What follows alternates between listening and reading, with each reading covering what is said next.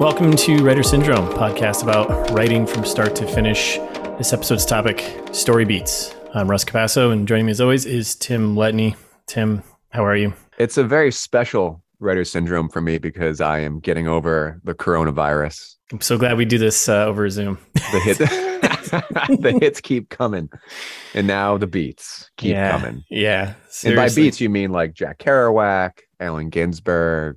Yeah, yeah, okay, yeah, all that. This actually pairs up pretty nicely with our last episode, the Pantsers and Planners, which we kind of started diving into a bit, right?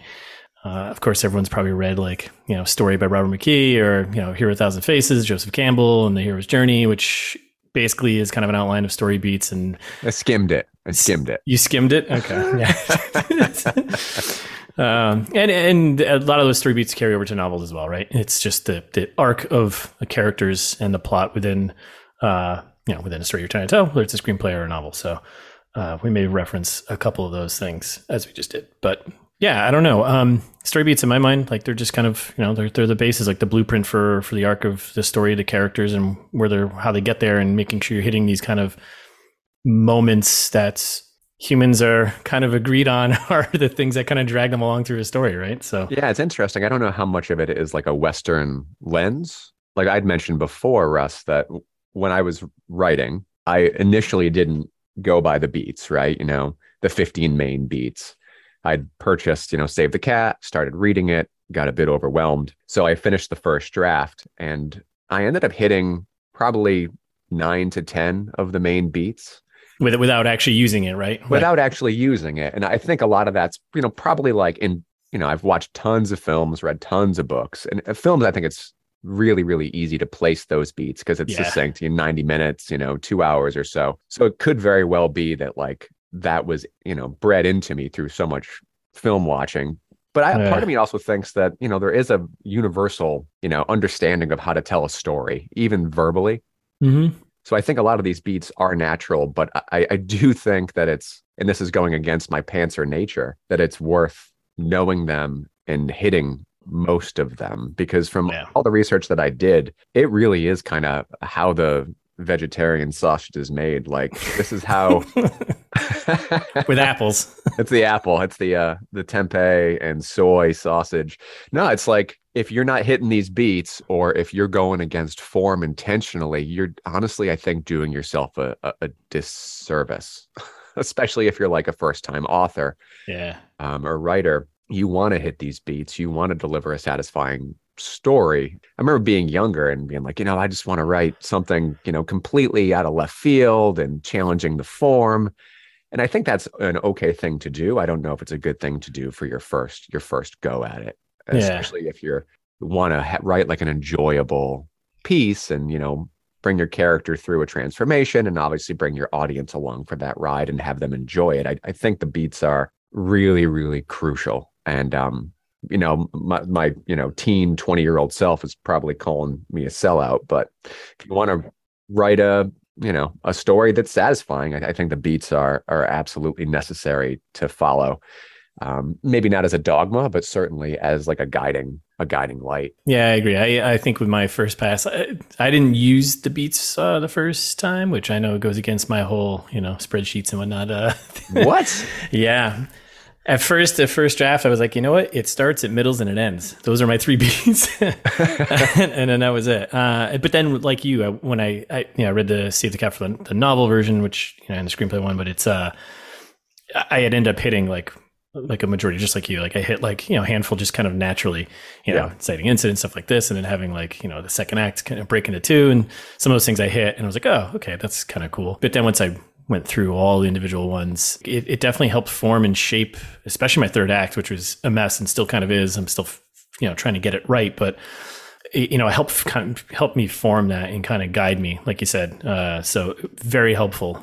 So you've read a bunch, right? So is there like a bunch of books on, you know, story beats and like you said, what McKee's story? You said Save the Cat. You said yeah. Campbell. Yep is there one that was more helpful than others or like one that you kind of like jotted down and tried to to follow along with? Like as you were not retrofitting but as you were like making sure those beats were present in your your yeah I, I, mean not to say that we're we're you know getting paid by Save the Cat or anything like that, but I Save the Cat was probably the one I used the most, and Yeah, maybe because it's very digestible. it- digestible, I think is the right right way to describe it too. And I mean, they go as far as breaking down like the first ten to fifteen percent should this is where this point should be, you know, Right. Which I was like, all right, we'll we'll play loose with that. Which they you know they're not saying like you have to do this for me exactly, but have these these key moments. Um, but I I would say Save the Cat. That's probably the, the one I primarily primarily used. Uh, and Yeah, same. coming back to. But yeah, I mean, for, for me, like Save the Cat was super helpful, especially as I was going through after my first draft, just to see, you know, what I hit and what I didn't hit. And, um, you know, we mentioned this in our, our Pantsers versus Plotters episode, in which uh, won, that, um, that, uh, had I planned a little more um, around the beats, um, it would have made my editing um, a little easier, I think. Yeah, yeah. I think uh, same for especially for like the plot, uh, just you know, plot structure. Obviously, um, I wish I had done this earlier. Uh, it would have it would have kind of saved me some, I think, anguish that I'm feeling now after like kind of adding things in Act One and Act Two, and then getting to Act Three, where I think I mentioned in the Pantsers and Planners uh, episode that I had like this trickle effect all of a sudden, where my third act is now like a wave of all the stuff I have to fix from from the first two acts. So Yep. Why don't we go? I was thinking we can go through some of those beats and like kind of talk about the ones that we that we that came natural, and then some of the ones that were like maybe a bit of a surprise to us. No, that's a good call because some really did. Like I said, like they formed very, very naturally, and others were really kind of came out during the edit. So what we've got like the main 15 that I used, at least from the Save the Cat beat sheet. Yeah. We've got opening image, which is, you know, day in the life of your character. Yep. That was easy. That honestly, Yeah. maybe because of like an establishing shot from a movie, you know, that Yeah. always, always happens. That kind of microcosm of what the story is going to be about. Yeah. So that one was super easy to hit. How was it for you? Did you like, is that something that you had? It took me a bit to get there. I think at first I did, and I actually remember I sent you like a. I was like, hey, I, I redid the opening because I was having a hard time where to start, and I was wasn't starting with my my main character, Mm. which was a problem. Uh, and then I sent you that you know edited that new chapter later on. I was like, oh, what do you think of this? Right, I drop people kind of right into the scenario, and then I rewrote it from my main character's perspective. Uh, and then it kind of clicked. I knew I was missing it, like I wasn't hitting it correctly. Mhm. But then once I, I wrote the new chapter and his, you know, from their perspective, I was like, oh, okay, this sets up the image. This sets up kind of the chaos of the situation, throws people, the reader, right into all sorts of, you know, what the what the hell's going on. Uh, it also helped me introduce like the other two characters are really important for the rest of the story when they come together. So it took a few, uh, took a little trial and error to get there, but I think I, I think I got it. Yeah. And it's a short beat, right? It's like, yeah, and then what beat two theme stated. And that for me was difficult because Yeah. it felt like very heavy handed and on the nose. It's not that I didn't have a theme. In fact, like I think my my piece is like actually really heavy handed when it comes to its messaging and its themes. But to have a character, I mean, the idea, right, is to have some character, you know, that's relatively close to your main, kind of forecast the messaging of the theme, and, and that main character is not ready to listen to it. It just falls on deaf ears. Oh, I'm lucky I'm dealing with a teen. I've got parental figures. Like it seems so much easier in the rewrite to put it in there. But but initially it, that's something that didn't come naturally to me, you know, just having that the idea of the theme fall on deaf ears. I had a hard time with that as well. I'm, I, I think I'm with this new intro chapter that I wrote for, which is kind of the, the opening image. I think I've also hit the theme within that. Okay. May need a little tweaking, but yeah, the theme I definitely did not have that nailed, and I uh, probably even the third draft. so it took that one took me a bit to to get. Because it's not chronological for you, right? Yeah, my opening's not. My opening chapter starts kind of like in A little bit later in. Yeah, yeah, yeah. So the story, and then it kind of comes back to how how the world got to this point. So You know, the first uh, it, like so going to the like to jump into beat three, which is just like your setup beat, and which honestly beats one, two, and three all feel like that. You know, that intro ten Yeah. to twenty minutes of a Yeah. book or a movie Yep. where it's just the setup, it's like the day in the life, and it's showing where your character is, and honestly, where that character won't be able to return to, whether Yeah. it's emotionally or physically or whatever. Yeah. I love those beats. Yeah. like yeah, for me, yeah. when I like watch a film or read a book, those are the beats that are filled with so much possibility of where the story is going to go and Yep. you know all that potential. Like that's the part of the story that always inspires me. I think so. I like I really value these beats, um, even though it's really, really early, early on. But it's presenting, you know, the viewer, the reader, with all these possibilities of what's going to happen. And honestly, I think forecasting, foreshadowing um, the change they're going to go on. And often, you know, and I can say definitely for mine, a lot of the setup beats are referenced later. Mhm. You know, it's not quite as tight as like an Edgar Wright script or something where everything is connected to everything, but there is Yeah, yeah. these like sinews that are connecting these pieces. Um, Mm-hmm. And there's like a lot of recalls. And for me, that's that was a ton of fun. I uh, it's I mean, because the setup that's like going through like their normal world, right?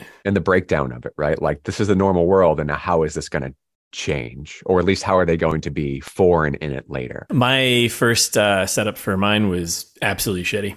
Um, the, the first draft, I read it and I was like, "This is good. like who who would care? No one would care about this." and then I Why I do you think that? What how, what what made it shitty? there was like no, there was no reason for anyone to to care about this person's normal world and leading into why they would want to change from. Like there was nothing to change from. It was just kind of blah. Um, I don't know. I don't know a better way to describe it. It just blah, blah. And then I think it wasn't until like the for the draft I sent you where I kind of found a bit of the heart of the story, and I was like, wait, oh, this is this is it. This is the normal world that this character is going through. And it's a little bit more relatable, a little bit more. It has the heart to the story, and it, that's the thing that the peop people can grab so I didn't I didn't see that version then. That's No, interesting. 'Cause I was going to say from what I read, that wasn't evident at all because I think Oh, there yeah, is no. some heart and some value in your character during the setup. So interesting. That was earlier drafts. Oh yeah, the first draft was terrible, uh, and it was Well, they uh, all are, right? uh, That's yeah, yeah, they all are, they all are. But uh, yeah, I, I think back now and like what his norm, my character's normal world was, and it was just like, this is You're like, you know what? You should just die. yeah, you, it's like no one, no one gives a shit if you eat cereal, and that's not going to change at the end of the book. like, Yeah. it's it's it's uh, been a process, but going to this, I've I've learned how to to create a better setup, something that's it's a good spot to drop a little bit of uh, you know, that's the point to to get people pulled into your character a little bit, you know, and understand like here's their normal world, but make sure it's a little bit more relatable than just guy broke up with his girlfriend. It's like gives a shit. Some might.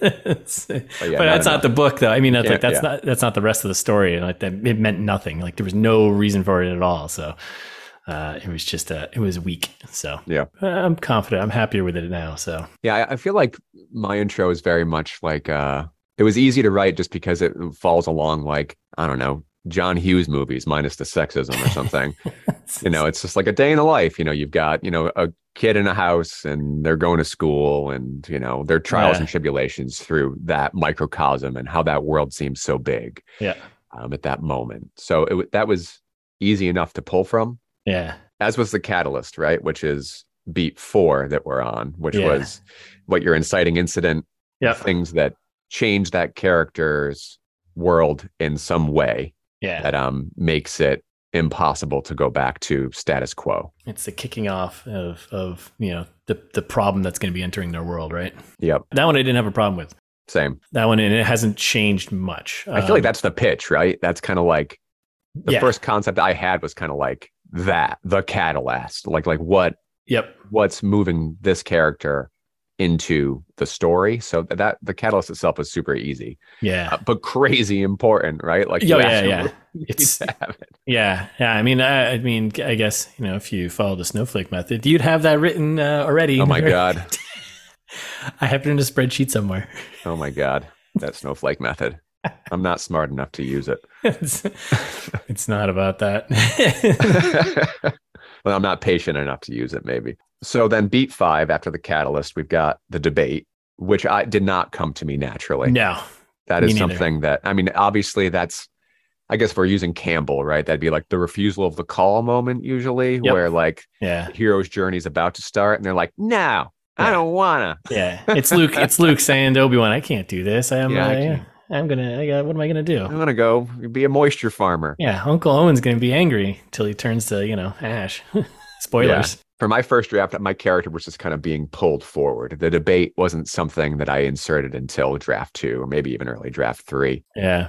I, I'll say that didn't come natural because to me, it's not a natural beat. Like I No, know it's it's- natural in a story, but it's when it comes to true to life, I don't know. Like, yeah. It's it's a weird one, isn't it? Yeah, I think I still. um, I don't think I quite nailed this one either. I, I kind of, uh, kind of. I think actually the setup and like the the, that heart piece of the story that I found, I think helps act as the debate almost later on. Uh, but Yeah. it's not like it's this really clear like refusal to go do this thing. It's more of like a I need to do this thing. It's interesting because it's like a stutter step before actual change, right? In a way, Yeah. it's like your your character beginning to t- make movements closer to Act Two into the fun and games part of it. Not to get ahead, but they're not making the necessary change yet. Yeah. It's that stutter step of I'm in a new world, but I'm kind of screwing it up. yeah. You know, like I'm not operating. I'm kind of falling back on on old ways, or the new ways I'm choosing are still informed by my own character flaws,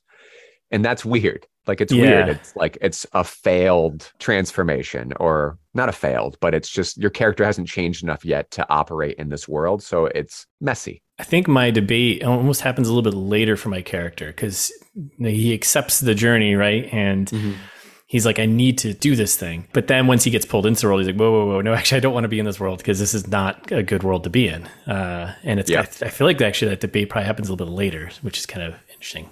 So then we've got beat six, which is breaking into two, which is breaking into act two, which is your character, you know, they're kind of through to their debate.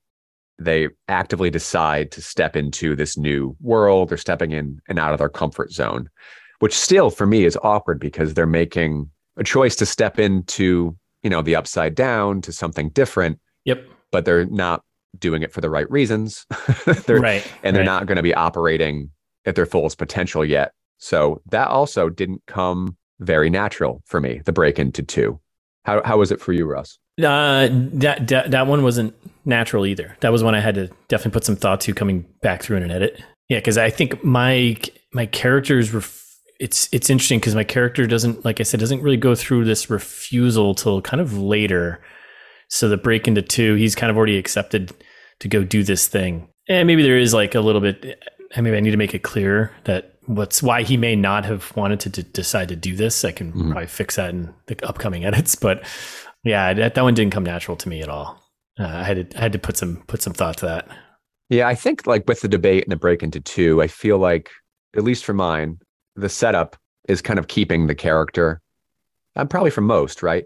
Their status quo, you know, their day in the life, their old life is is keeping them from making meaningful change because they're still holding on to the past or they're holding on to you know how they operated in that old world which won't necessarily work well in, in this new world. Yeah, but they're choosing to move forward and and they're moving into it um just not they're just not operating at their their their full capacity. And i think through that right they'll they'll have their their challenges. I, and i think that's like one of the reasons why i think act 2 is fun for me is that the character itself is fumbling through it you know they're failing they're trying. Nothing's on the rails. There's still a lot of possibilities right? And there's excitement in the character being presented with challenges and you know meeting new characters that will help them change and evolve and, and become you know the character that we're, we're rooting for them to to change into. Yeah, which i think you know brings us right into you know beat seven which is that b storyline. If we're breaking into act two the b storyline is you know when they end up meeting you know new character whether it be a love interest or a mentor or something that's going to facilitate their change in this new in this new world yep, that was okay for me. That came relatively natural because I always had other characters on deck that were going to inform this character's journey, you know, from different walks of life, you know, Yeah. that, that they would have never met had it not been for the catalyst throwing them into this new into this new world. yeah, I think my B characters, I brought them in a little too soon in my first draft. And uh, in subsequent drafts, I since kind of pushed it further into this kind of like we're at like roughly 20%, 20 Yeah. to 25% of the story right now. Yep. So that took a little bit of editing and a little bit of finesse to move it along, but it was always there. it was somewhat natural because like I said, I've, I've had multiple plot lines kind of ro- rolling through, so it, it was there. Um, but now, but then recognizing like, okay, this is something that uh, I need to pull on and, and make it interact a little bit more with with my main character and and help them through their change. Uh, really highlighted another character who was kind of really like a tertiary person, and then after subsequent drafts, they became more important. And then, okay, I was like, this is definitely my my B plot line here. Uh, they're going to be the character that really pushes this other character to kind of find that change. Um, I think it's, it's also it's also a character that everyone seems to have loved in the beta reading. So so that character came out more through your through the beat planning than through the the first draft. yeah, yeah, definitely. Actually, that character didn't really exist until the second draft. And I have a third character. It's kind of a neutral one, uh, floating through the entire story. I wanted to keep them neutral because Yeah. each each character is kind of representing a different kind of moral compass uh, on like the the world of surveillance and stuff like this, right? So having each one of them have be driven by different approaches to this this, this thing, this problem. Uh, has been Yeah. kind of fun, but having the one that was complete opposite of my main character was a good one to bring in early, and have them be the one to help you know go have them go through change, and they both change each other actually at the end. So And you wouldn't have found that. Yeah. So you wouldn't have found that without the beats, which I think it's worth kind of taking a moment here, right? Just to draw attention that like these beats help tease out aspects of your story to make it much, much stronger. That without using like these as, you know, guiding lights, your story would have been worse for it. And I know we're Yeah. speaking in like, or I mean, we're both talking like there's an elephant in the room, right? We're talking about our stories, but you know, we don't really want to talk about the details of the story because we don't want to give the whole darn thing away don't spoil them. don't spoil the whole book. But um, yeah, I think without the beats, it just wouldn't be a satisfying arc. You know, No. there'd be a lot of missing components. And it's interesting because I'm now I'm like reading some thrillers, some older thrillers, and it's kind of interesting and to see these line up or not line up with certain Mhm. genres. You know, you have like the repeating uh, thriller character. You know, like the, the Jack Reachers, the Jason Bournes, the Yeah, you know all these these these single characters that kind of just populate stories that go on forever and there's no real there's no real interconnecting between them right they're just kind of happen in like an isolated world uh, and it feels like some of these these points just are are glossed over because they're not necessary maybe uh, because it's not like they, you're not you're not reading those books for to see a character arc and change you're, I know they're like male reading those- power fantasies.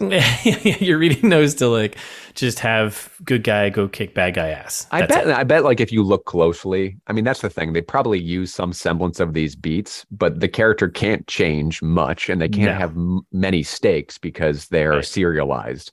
I read some like I forget what it was, and I wouldn't speak ill of it if I remembered, but. I mean, it's probably telling that I can't remember the name of the author or the name of the book, but I read some kind of spy thing where, like, you know, this cool assassin dude who lived alone and drank vodka on the rocks and oh yeah had great guns. And of course, there was like a girl in his apartment. It was a lot like Driver in a way. Yeah. It was single Miss- mom. Mr. Cliche, Yeah, he was so cliched. Mr. was- Trope.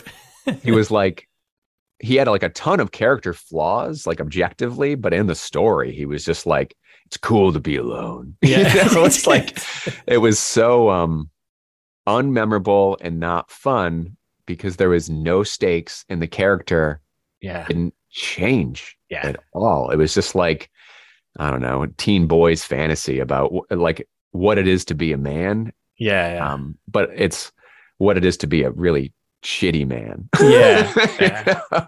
I don't know if that just applies to, to men, but it's these these particular thrillers I think that kind of end up doing that sometimes. But that's fine because like sometimes you just want to read good guys kicking bad guy ass. But um, yeah, Yeah, so I- it's it's it's been interesting to see genre. Uh, some of these these beats are just not there because they don't necessarily need to be. So I guess, but I feel like the characters need something to lose. Like there needs to be some stakes. I Or agree. it's just so boring. I agree. Yeah, and most of the and some it's- change. And I know, like, I complain about Act Threes, um, but if your Act Three is just a set piece with no visible character arc or change, like, ugh, yawn. Yeah, the only What stakes. I mean, probably we've talked about this in our, our men writing female characters, but usually the only stakes is like a wife or a girlfriend that gets kidnapped or killed or something, right? Yeah, yeah. Okay. So what? We're on our what? Were we on beat eight? Fun and games. Yeah. Which is, I think, if we're talking about those types of books, I guess all books, but fun and games is the meat and potatoes of your story, right? That's like Yeah. the pitch. It's like you're delivering on your pitch, your synopsis. Like it's catalyst for me in fun and games is like the middle gushy part of the story that's like the most fun. It's filled with possibilities. It's filled with some of your action beats. It's you- you're delivering on your premise, Yeah. which was for me like I think I hit fun and games a little too soon. Again, like yeah. this is round your like 20 to 50 percent ish in your story i have so many like my I think I had a hard time with my catalysts and my fun and games because my Mm. catalysts are so big. Yep. And like if it was a movie, they'd be really big, big like action pieces. The fun and games were much more limited in scope, Yeah. but still there. They're still present. Um, but that was tough for me, if I'm being honest. And that's kind of a bummer, right? If that's like the selling point of your book, the fun and games, if it happens too soon.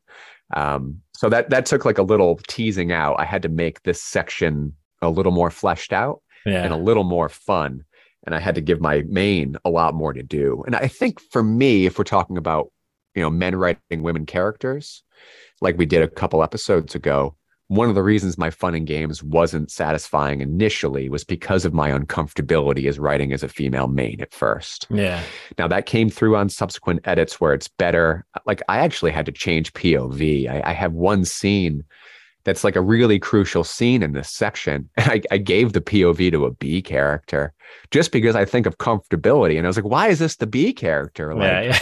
There's no reason. Like, it- there's so many missed opportunities for it not being the A. yeah. So I rewrote the whole scene. I still gave the B like kind of an aside moment because like I do think there was like reasons for that character to have a, a moment, but there was a, a fear in my writing ability, I think, and and like making sure that I was representing these female characters correctly. That I, I just I couldn't find it until the edit. So I do think it took me until about draft draft three to make fun and games actually fun. Mm, It almost felt like a cheat yeah. like uh, all right here we are but let's not give it to the main because i don't want to offend anybody You know, which is ridiculous It- absolutely ridiculous Uh, yeah. Now, fun and games for me was actually fun because Yeah. that was things were just getting now. I mean, I, I got like a espionage thriller, you know, situation going on, and that was fun because then I was like, all right, I'm gonna put my main character who's not some type of superhero guy who knows all about guns and all this, or it's not like that's not his thing, right? He's just kind of investigating things and, and uncovering stuff. Uh, and I just put him through the ringer of just being terrorized and being chased. yeah and finding dead bodies and it's just Yeah. like so he does nothing really all that heroic he's just trying to survive and then i get to play with my other character who's you know the hacker and that was just fun because i was like get to dive into like them trying to kind of uncover things from the from the other aspect so um, so i enjoyed writing fun and games. That was that was a good one for me. Nice. I mean i think if it's fun to write it's going to be to be fun to read. Uh, that's the plan. So and after that what we got? The midpoint right? Yep. Midpoint which is our uh what is it? False victory? Yeah or like or right? false defeat? Yeah it's one or the other right? Yeah so it's your end of it's the end of your fun and games you know where you know your character's either doing like if they're doing great through fun and games then your midpoint they're not doing so hot and if they're doing terrible during fun and games the midpoint they're they're doing okay Yeah, and I kind of hit this, uh, but then I once I once I started following this, I was like, oh, you know what? I can I can amp this up a bit more. I can. Uh, there's something I can give my character who's been on the run trying to survive. I can give him some breathing room a little bit, but it's definitely not really a victory. yeah you helped me a lot i think with my midpoint when we were talking through because i was kind of having a, a hard time with it. Yeah, because like the midpoint is really starting up we're like approaching the fall. Like Yeah. some there's that uneasy feeling that like things are going to change. Like no matter what for the worse. Like we're getting to that moment where a reader will have that creeping feeling that something it's temporary wherever you are Mhm. right now things are going to things are going to change significantly for your characters yeah, and I, I mean, that's probably why, once again, like if we're talking about act threes and, and books and movies, I don't like them. Maybe because it is that uncomfortable feeling like fun and games is over. And now it's like, you know, shit's kind of getting real. And it's kind of going on the rails too. All of a sudden, possibilities are narrowing, you know, plot lines are tidying up. You're Yeah. getting on this like preset course, this roller coaster of like, you have really one track. You're going in one direction now. It's necessary, but it's not as fun. You know, Yeah. I think it's it's satisfying in a character way, but as far as the world, the world that starts so big feels so limited in a Yeah. You know, you've got the whole universe and now you just kind of have this one little line, this one Yeah. little trajectory yeah. and it feels faded. And to me, that's boring, so boring. So the, the trick is honestly to make it feel unexpected while being earned, I think. How did you do with the next one? So the next one is uh, bad guys close in. How did how was your how did that work out for you? You know, I, I was like I was having a hard time with making things even worse. yeah. So Because like that's the I always idea, had it in my head, like where this was going to, like where this this was going to go, where like this kind of false victory or false defeat was going to be. Yeah, But I, it's it was not a really fun scene. It's yeah, you know, I think I, I bumped it up effectively in the in the third edit. But no, I won't say that it was it wasn't easy to write. yeah. It wasn't easy for me to write.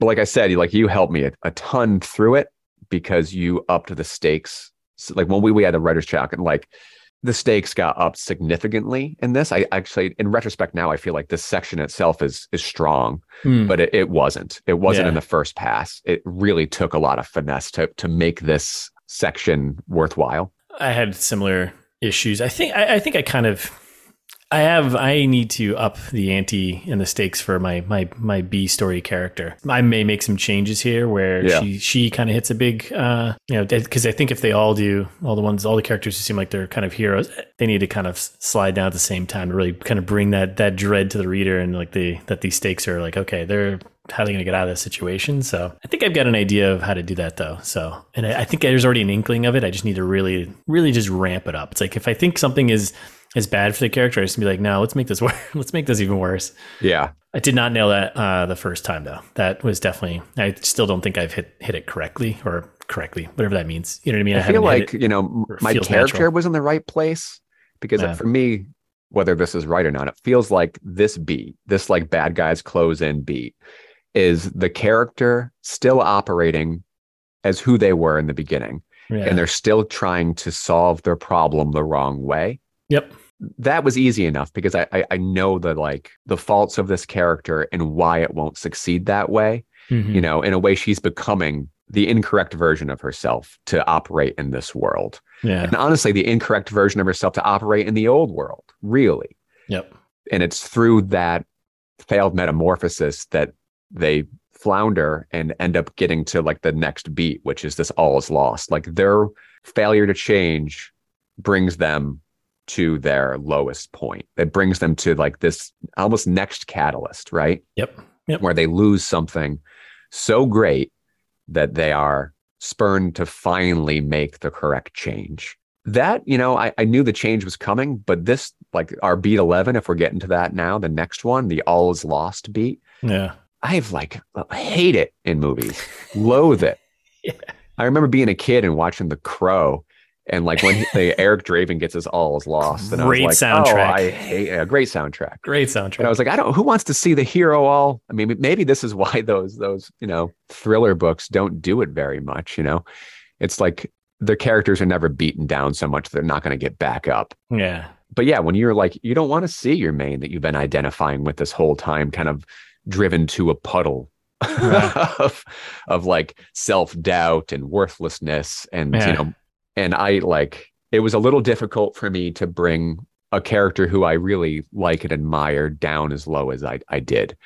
But um, you know, through some conversations with you, I don't think this character this character is so low. Yeah. the, the all is lost is and I think it needs to be. Like I think your character needs to go low as uncomfortable as it is as it is to make that change make sense and to make the conclusion satisfying. I think I'm having an issue where I've got this all is lost moment, but I'm the connective tissue between the all is lost and what the character is learning because I don't know. I have an idea of what I want them to learn and what how I want them to change, but I don't think that's coming through yet. So it might be something I have to focus on for the next next you know versions. But It's funny when I watch shows with my kids, right? Like they feel the all is lost so much that they want to turn it off. They're like, turn it off. This is going to get worse. And I keep telling them, no, no, no. I don't know. It'll get better. this is the moment where, like, if you turn it off now, yeah.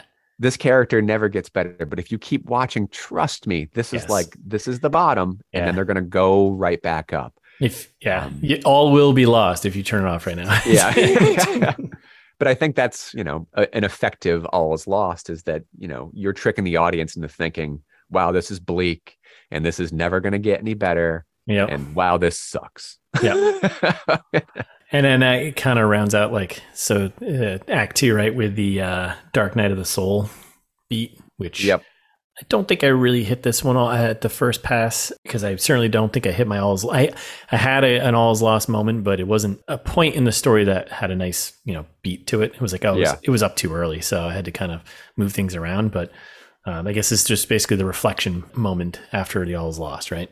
Yeah, it's crazy how many of these scenes are just covered in rain. It's either Yeah. cloudy or thunderstorms. It's like it's almost laughable. Yeah, Like yeah. I guess you know nobody likes rain, so it's got to be a dark and cl- It's stormy night. well, you know, I it's it's sad, right? It's sad. So like for my Dark Night, I had that. Like Hmm. I, I, what I didn't have was the end of it. I didn't know how to get my character out of the darn thing is thing. Yeah, yeah, yeah. Because it was like that was it felt really unnatural to me. Like you know when you're sad and at your absolute lowest, those epiphany moments don't they don't happen without like medication or therapy. You know, you don't just like have a long think and then see a metaphor and go, Yeah. "Oh, I know what to do now." You know, I'm going to think back to what my mentor said and now I'm going to change. But yeah, to me it felt very unnatural because it's not true to life. Like I, obviously we don't go to art necessarily to have, you know, uh, you know, life mimicked. We have like a, an easier digestible version of life. Yeah. But it felt very forced for me to like and now the character feels better and Yeah. sees the light based on what and i got there but i don't know i don't feel great about it if i'm being honest I'll tell you. I'll tell you over the next two weeks as I read your book. i don't know i can't think of i mean if we're going to like other forms of you know art books or movies or games i don't know if it ever lands very well for me yeah, you know that Yeah. like the, the reason for transformation it it has to feel forced because life isn't like that. Um, at least it's not like that you know in a day. It takes time usually to have those moments, or at least to get but yet over if it takes something. time in a story that is not satisfying. No, like you don't want to see your character actually have to work for it and do Yeah. the work even if it's in a montage. Yeah, something like you know what was it dark knight rises? When he's like metaphorically crawling out of that tunnel. It's like just get out of the tunnel man. i know you're gonna get out of it. Just get out already, would you? I know, I know. You learned your lesson from Alfred or whatever. This is great because I think this leads into. So this is good because your hate for this uh, or dislike for this this beat here leads I into. I like the sadness of it. I don't like the the contrived nature of the the, solution, the- yeah the, the resolution there. which I will say is satisfying for audiences. This leads perfectly into into Act Three, which you just do not like, generally I speaking. hate Act Three. It's garbage. yeah, no, don't- I, hate Act Threes. I don't know if I have that strong of an opinion. I mean, yeah, Act Three is because like once you get to the end, you're like, oh, is this gonna be an interesting ending, or is it just gonna be, oh, it's just the same thing? Okay, yeah, all right. so Yeah. unsatisfying. Uh, so Act Three, it's break into three, right? Yeah, break into three based on you know your Dark Night. Your character has that solution that like, oh my god, I, I know exactly what to do. I need to go get the the, the widget to do the thing, right? Yeah, I've got a memory from the person who's probably now dead. you know, it's gonna help me solve all of the problems, not just for you know the world, but also myself as a character. That's literally my break into three. Is I some think that's object, everybody's. that's that's like what it is. this object from this dead person. yeah, I mean, or it's a memory or or whatever. But I think if your all's lost in character arc is strong enough, break three, like your, your break into three and act three can be very, very enjoyable. Yeah, because you know then you're rooting for that character to get better to operate. Like you're like all right you like you've changed in a meaningful way. Yeah, but if for some reason you're in an act 3 where the character hasn't changed enough that's so boring. Yeah. because then you're just dealing with plot threads. You're not rooting for a character. There was no stakes. So i mean i think Yeah. it speaks to the importance of the other beats and that's probably why i don't enjoy them often is because the stakes themselves don't feel high and nothing ever really felt at stake nothing was actually ever really going to be lost Yeah, I, I I don't know how much I can comment on Act Threes because you like them I I mean I have no I don't have a strong opinion against Act Threes. I'm fine with Act Threes. Obviously, there's some better that is better than others. I mean, Act but Threes is when audiences are clapping and Yeah. people are licking their fingers and they're turning through the book quick. You know, it should be like, oh, right, this is like a great feeling. yeah, and you get to like You know, you're out of the muck. yeah you're up until like ten o'clock reading. And you're like, oh man, I just have two chapters left, and let me just finish this thing. Like that should be the push, right? And it's like kind of Yeah. like that big. Um, I just hate how mine ends because it's just it, it kind of falls back to the bunch of closing out threads thing. Like mine, kind of right now wraps up like a Scooby Doo episode. And I'm just like, it drives me nuts. Uh, it's just like, oh yeah, I'm ready to close this out. I'm gonna close this out. So that's definitely something I need to to work on. So then there's like the last two beats, right? Which are all pretty tightly knit, right? We have the the finale, right? finale, which is like also not satisfying for me. I've learned my lesson. yeah, I mean, yeah, I guess that's the deal, right? Like, I may have my issues with breaking to three, but it can be fun. Yeah. Like, I, I enjoy that the character is operating at their fullest potential. They've made the right decisions. The finale is like threads are closing, characters are changed, people are coming back together if if they've been separated. yep. Everything is tied up in a in a, a nice little bow. And Yeah. if that character hasn't changed enough, this finale and these like threads closing, I think can be deeply unsatisfying. Yeah, because it's taking what you've learned and, and using that to kind of enact a plan to to solve solve the problem, right? To get to some resolution. So Yeah, and I think you know it can be it, it should be satisfying if your character has gone through enough of a journey and been through the wringer enough and changed enough, yeah, then the yeah. then it can be good. yeah, Like the finale can be good. Yep. But I think it's really easy to have a crummy one if your character looks a lot like they did at the beginning. You know, they have to be almost unrecognizable. these all these beats kind of like stack on each stack upon each other, right? Where it's Yep. like if you if you have everything strong uh, from Act One at the base and you're working your way up, you know, you'll you'll you'll hold it together. Otherwise, it's gonna be like a, a Jenga board there, and the whole thing's gonna collapse because. That's eh, that's what I've been running into as well. Like my third act, I'm just like, there's something not clicking here, and I, I don't know what it is. Um, and I think it's you know coming back to like my main character, I have to choose one of them, and I have to have I have to have them have some bit of change, and I don't think I get that across very well. I kind of just button it up at the end and be like, yep, Yeah. the end. So I think it's hard not to do. It's such a small part of the book, right? You're, you're Yeah. dealing with like a 10 to 15% ish of the book to to do this kind of finale. Yeah. If you've done your job, you know, through all these beats, this part isn't all that fun to read for me as, as a reader. Like this is the really on the rails part where like not nothing new is shown, you know. yeah, Like the Yeah. world is really tying itself into a little bow yeah, and possibilities are over and you get that warm little feeling that the characters you know changed and everything's as good as it's ever going to be and that's can be super boring Uh, and then you, so I've got some comments about Act Threes in general because now I've got like a thinking more about it. How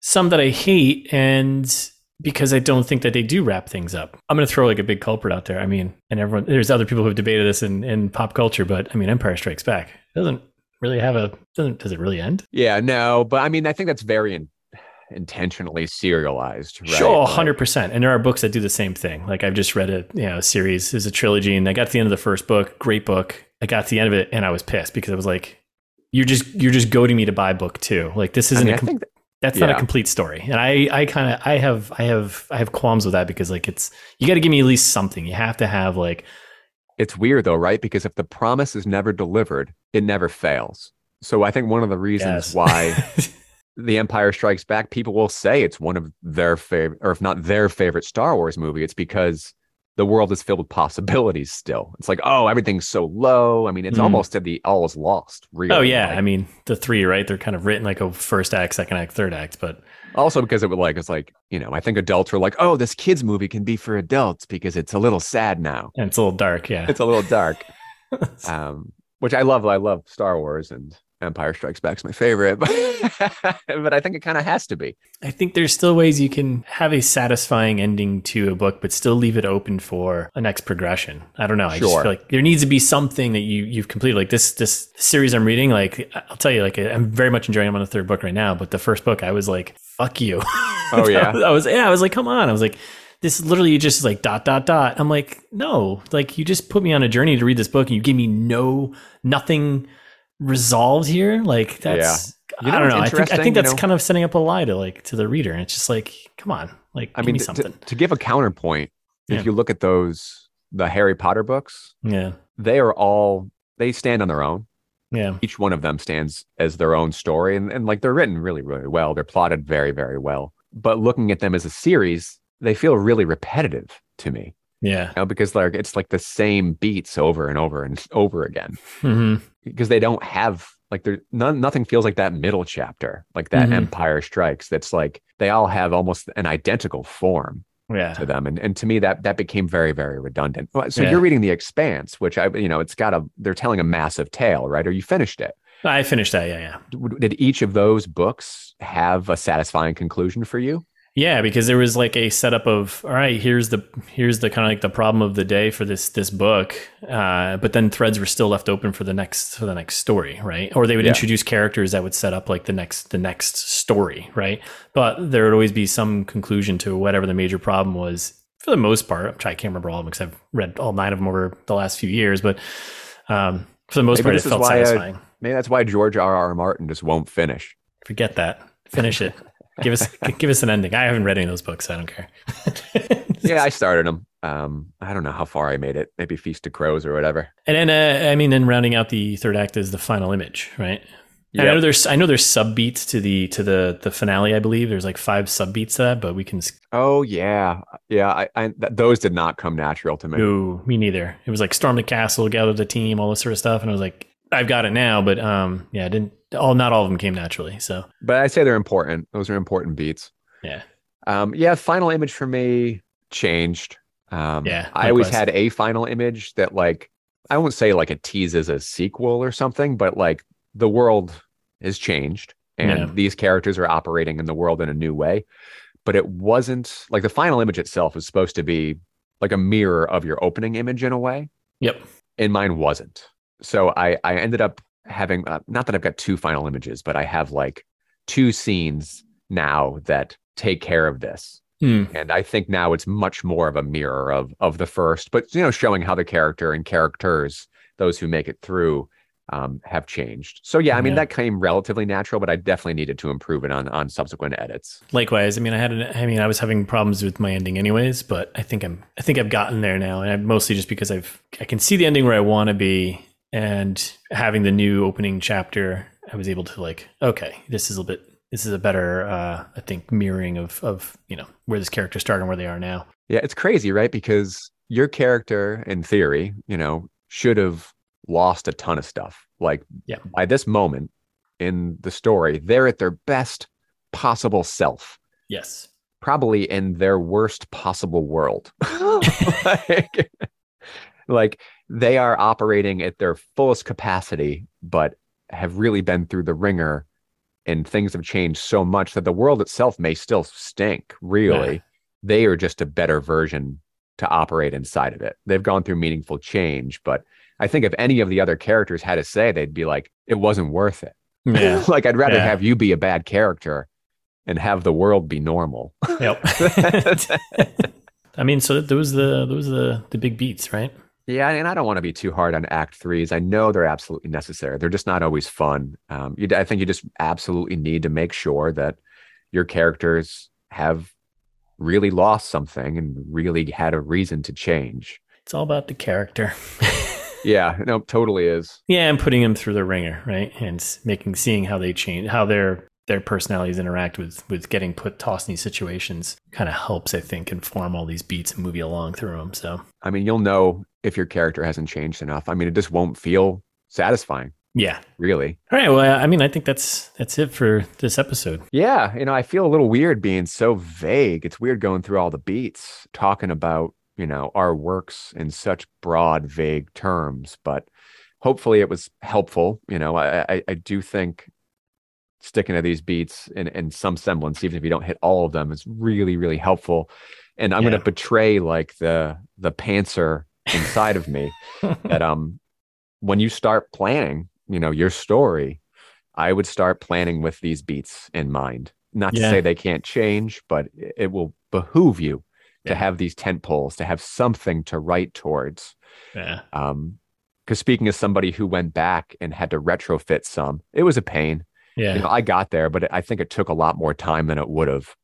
Um, when you and I plotted out that um that western that we're working on, that was not only super fun, but I, I can already feel it that it's going to be just easier to write. yeah. You're going to have these digestible chunks to work inside. Yeah. So yeah, super crucial. Really, really recommend them. And then like, I don't want to just keep giving the same resource, but that Save the Cat, you know, writes a novel was really helpful. Um, and even though it was very intimidating as I was reading, as I was writing, I highly, highly recommend it. All right. Well, I think that's it. So thanks everyone. Thanks everyone for listening. Uh, I hope you enjoyed this episode's topic of story beats and our vague approach to them because we don't want to spoil our own stories, but I think it was still pretty informative. So, yeah, and say tune in. What is it? We're going to do fragile, sad, mopey, self doubting artists. Yeah, I think that's going to be the topic. But we're going to so make it exciting. We're gonna make it. We're gonna make it interesting. so, uh, but yeah, if you uh, have a topic you want to talk about, you can shoot us an email at chat at writersyndrome.com. Hit us up on Twitter at writer underscore syndrome. Uh, otherwise, head to writersyndrome.com for all the other episodes. But next time we'll be talking about yeah the fragile artist and self doubt, which we've already talked about, and I think we have plenty of. So feeling it right now, man. until next time, keep writing.